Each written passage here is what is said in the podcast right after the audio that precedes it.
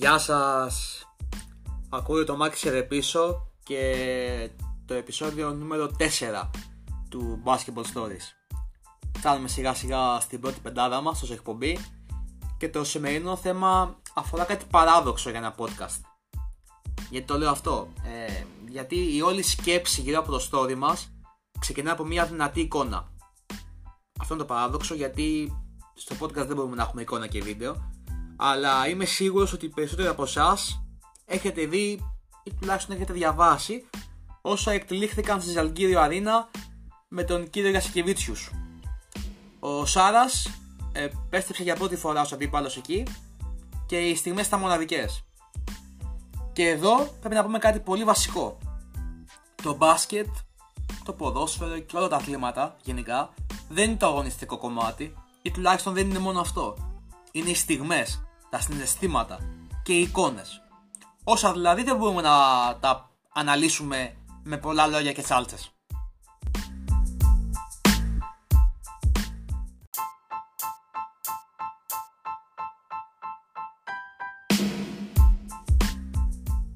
Παρά τις ε, άδειες θέσεις στο γήπεδο και το παγωμένο κλίμα λόγω του COVID, είδαμε στο παρακέ πολλά συναισθήματα και ο Σάρας μας χάρισε μια πραγματικά καταπληκτική στιγμή. Αφού είδε το μικρό αφιέρωμα της Αλγύρης στο βίντεο goal του γηπέδου, ο Σάρας έσπασε. Λίγησε. Προσπάθησε να μην το δείξει, αλλά αυτό ήταν μάλλον αδύνατο γιατί τα συναισθήματα τον έπνιγαν. Η κάμερα είχε εστιάσει το πρόσωπό του και φυσικά έπιασε κάποια μικρά δάκρυα.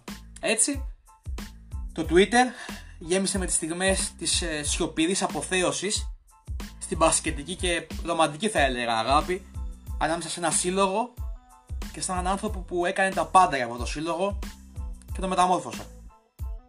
Δεν πρέπει φυσικά να ξεχνάμε ότι η Ζαλγκύρης ανέβηκε level υπό την καθοδήγηση του Γιασκεβίτσιου.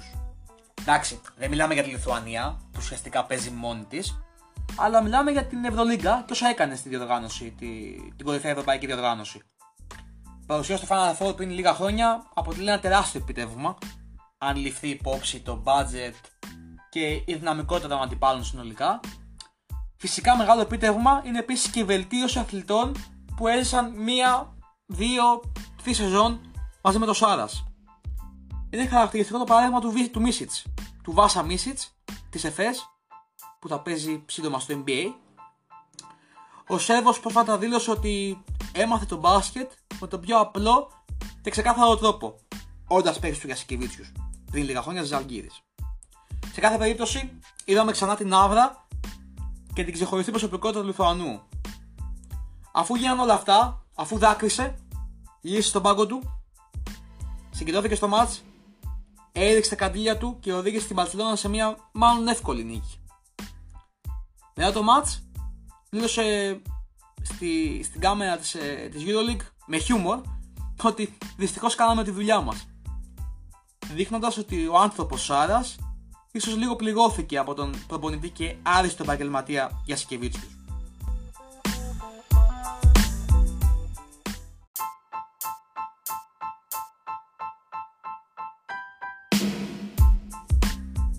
Αυτή είναι η μία πλευρά του νομίσματος που αφορά το εξηγηπαιδικό κομμάτι. Το φαινόμενο Σάρας όμως δεν μπορεί να αναλυθεί μόνο μέσα από αυτό.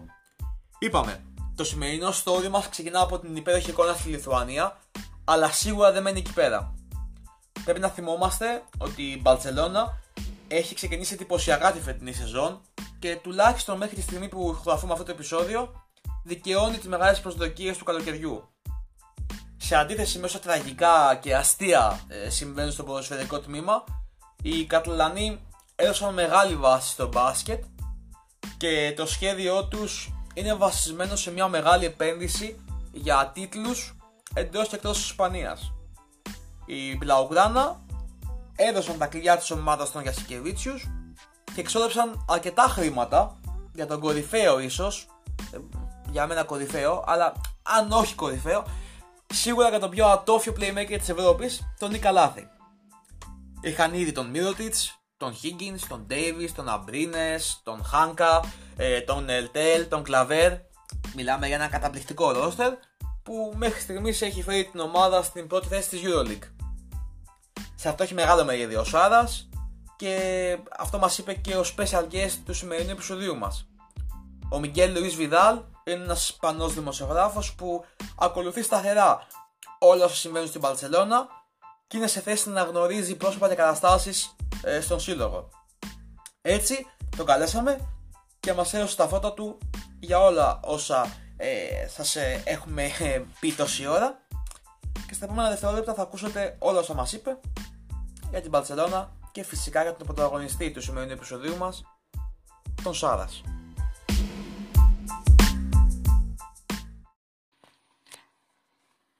Let me talk a little bit about FC Barcelona. So far, is doing a great season in EuroLeague, uh, on the top of the, of the standings. And uh, it's true that in the Spanish league, uh, Barca has lost three games against Basconia, uh, Murcia, and Valencia. Basconia and Valencia are two EuroLeague teams, and Murcia is not uh, even playing Basketball Champions League this year. So it was a, a surprise uh, because it was a really bad first quarter there, and uh, and Murcia won that game. Uh, despite this, Barca is doing a great job. Uh, his November, his November has been uh, really good. Uh, seven wins, just one loss. The, the last one against against Asbel in France. Another uh, unexpected uh, loss against a team that was able to score like 13 three-point shots, if I know if I'm not wrong. And um, well, I think Saras is is trying to uh, to make their players aware of what he wants on the court. Uh, he's trying to build a chemistry the, on the team, uh, trying to introduce his philosophy, uh, completely different from from Pesic. Uh, I think he has the, the, the potential to to to achieve so, but uh, there are players who are not used to uh, accept some kind of rules. One of them is Thomas Hurtel, as you have uh, read. Uh, Barca is looking for uh, a point guard or something like this, and, and Thomas Hurtel uh, may not continue in in Barca. Uh, I think he has not adapted to the to this Jasikevich's role and philosophy, and he's uh, struggling. Uh, he's not the, the same Hertel that we've seen in in the previous two three seasons. Uh, then Kalaitis uh, started the, the season a bit uh, confused. Uh, you know, different role. He he he, he doesn't have the ball as as he was used to in in Panathinaikos. Uh, but also here he has more options. I mean, here he has Higgins, Mirotic, Abrines, Davis, Curich. Uh, when sorry, but in, in Athens he has not uh, the talent that uh, Barca provide him here. Uh, but I think in the last month he has played uh, extremely well. Uh, last Friday against Jalgiris, he made 10 assists, 5 in the fourth quarter. It's true that he started the game so bad uh, with many turnovers, but then uh, he showed up how, how good he is. You know, he's capable of doing great things. He's capable to understand basketball as nobody in the in Barca. So I don't know. I think there are reasons to be optimistic, but at the same time, uh, reasons to to not be extremely um, optimistic. You know, it's like Ricky Rubio says, never too high, never too low. It's it's similar that that philosophy. You know. And finally, about Charas, uh, it was an emotional comeback to to Kaunas. It's true that without people the the arena, it's different. Emotions are not the same, but as he said, uh, that was better for Barca because if not, the the atmosphere would have been uh, most difficult. So um, I don't know what's more to say. Um, for me, Shara's two of his best accomplishments so far is uh, to to recover the best uh, version from from Alex Dabrines, uh, who is for the last two three games is not playing at his best, but uh, he has, he has started the season so so well. Uh, good percentage, uh, confidence, and then Smith, uh, the Latvian uh, forward, is doing great job. Uh, he his performances were really good without Mirdic when Mirdic has the, the coronavirus. And for me, this is this is the key. Then he has to recover Davis and, and Ertel, we, who, who maybe will not continue as Barca's player. But uh, I think so far just five losses in a in a difficult season in the corona coronavirus season. Uh, it's not bad.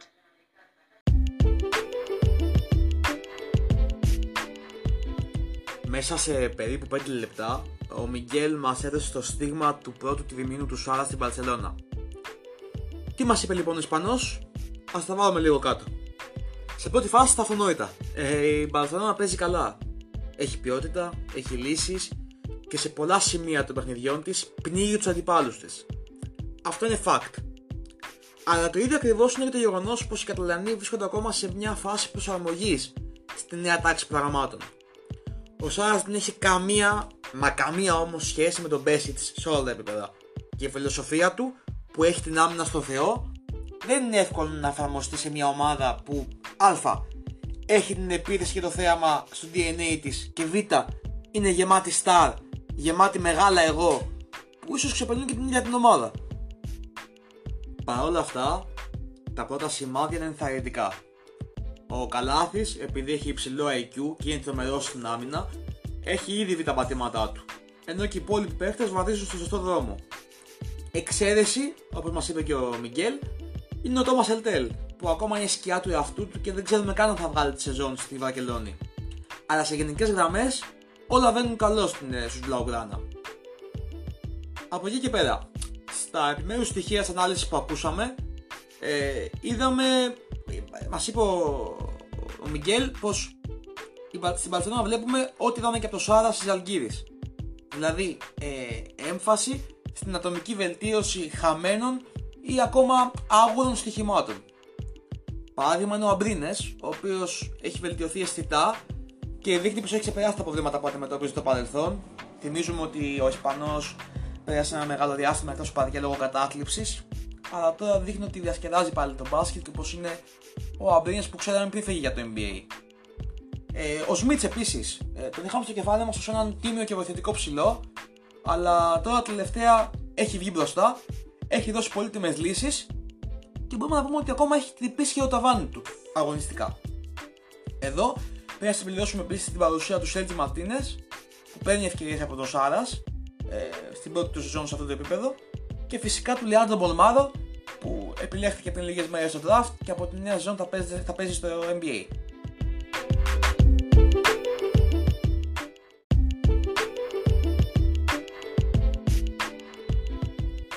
Πάμε και στο συμπέρασμα ε, του podcast και της ανάλυσης που ακούσαμε από τον Μιγγέλ. Ε, είναι ξεκάθαρο αυτό για μένα. Ο Σάρας βάζει τη σφραγίδα του στην Παρσελώνα. Από τώρα. Έχει αναλάβει ηγετικό ρόλο και η άβρα του είναι πιο ισχυρή από τα μεγάλα ονόματα της ομάδας. Αυτό ξέρετε είναι πάντα σημαντικό για τα αποδητήρια και πολλές φορές είναι και κλειδί για επιτυχίες. Παράδειγμα, αν και λίγο άτοπο γιατί μιλάμε για ένα άλλο άθλημα, είναι η παρουσία του Ζιντάν στον πάγκο της Ρεάλ. Α τα πούμε πώς είναι τα πράγματα. Πώς μπορείς να τη μιλήσεις στο Σάρας ή να τον παρακούσεις ή να κάνεις τα δικά σου όταν ξέρεις τι έχει κάνει στην καριέρα του, όταν ξέρεις ποιος είναι και όταν ξέρεις τι μπορεί να σου δώσει αγωνιστικά. Σίγουρα μπορεί ακόμα να μην έχει αποδείξει ότι μπορεί να κυριαρχήσει στο ανώτερο δυνατό level, αλλά αυτά που έκανε στι Αλγύρε μιλούν από μόνα τους για να γυρίσουμε και στο αρχικό μας point, είδατε πως την υποδέχτηκαν οι Λιθουανοί πριν λίγες μέρες. Με αγάπη, τεράστιο σεβασμό και ευγνωμοσύνη. Και ναι, εννοείται, το ανθρώπινο κομμάτι είναι πάντα το κυρίαρχο σε αυτές τις περιπτώσεις, αλλά πιστέψτε με, δεν θα είχαμε δει ούτε βίντεο, δεν θα είχαμε δει ούτε αφιέρωμα, ούτε δάκρυα, ούτε βίντεο στο Twitter, αν ο, αν ο δεν έχει πετύχει τίποτα αγωνιστικά. Όπως και να έχει, ένα είναι σίγουρο είμαστε θεατές στη στην ιστορία που δημιουργεί ένας legend του ευρωπαϊκού μπάσκετ. Η, η γενιά μου τον έζησε ως παίχτη και σίγουρα όλοι μας θα θυμόμαστε την ποιότητά του, το μυαλό του, την κλάση του, την άβρα νικητή, ακόμα και τα αρνητικά που είχε, τις διαμαντηρίες, το trash talking, την ένταση που βγάζει στο παρκέ. Ως οπονητής είναι φανερό πως βαδίζει στα χνάρια του Ζέλικο Μπράντοβιτς, κυρίως στο κομμάτι της διαχείρισης των παικτών και της πνευματικής αντιμετώπισης των θεμάτων. Ο συνδυασμός όλων των παραπάνω δημιουργεί ένα τρομερό μοντέλο και προσωπικά θεωρώ πως δεν θα αργήσουμε να δούμε τον Λιθουανό στην κορφή της Ισπανίας, στην κορφή της Ευρώπης και γιατί όχι και στην κορφή του NBA.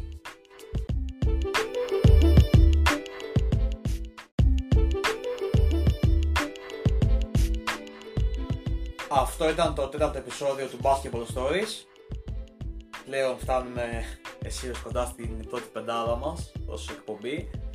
Ε, περιμένω τα σχόλιά σας, τις ιδέες σας, την κριτική σας, ε, τις ε, ατάκες αποθέωσης από τους γονείς μου και την αδερφή μου και όσους έχω πληρώσει. Ε, λοιπόν, τα περιμένω όλα αυτά για να σοβαρευτούμε στο facebook, στη σελίδα Basketball Stories. Πλέον το podcast βρίσκεται και στο Instagram και εκεί Basketball Stories, το όνομα δεν αλλάζει. Και φυσικά ε, μην ξεχνάτε να κάνετε subscribe σε όλα τα streaming apps ε, που φιλοξενούν το, το podcast στο Spotify, στο Google Podcasts, στο Anchor, ε, στο Pocket Cast, στο Breaker έτσι ώστε να μην χάνετε κι εσείς ε, ό,τι βγαίνει. Γεια χαρά!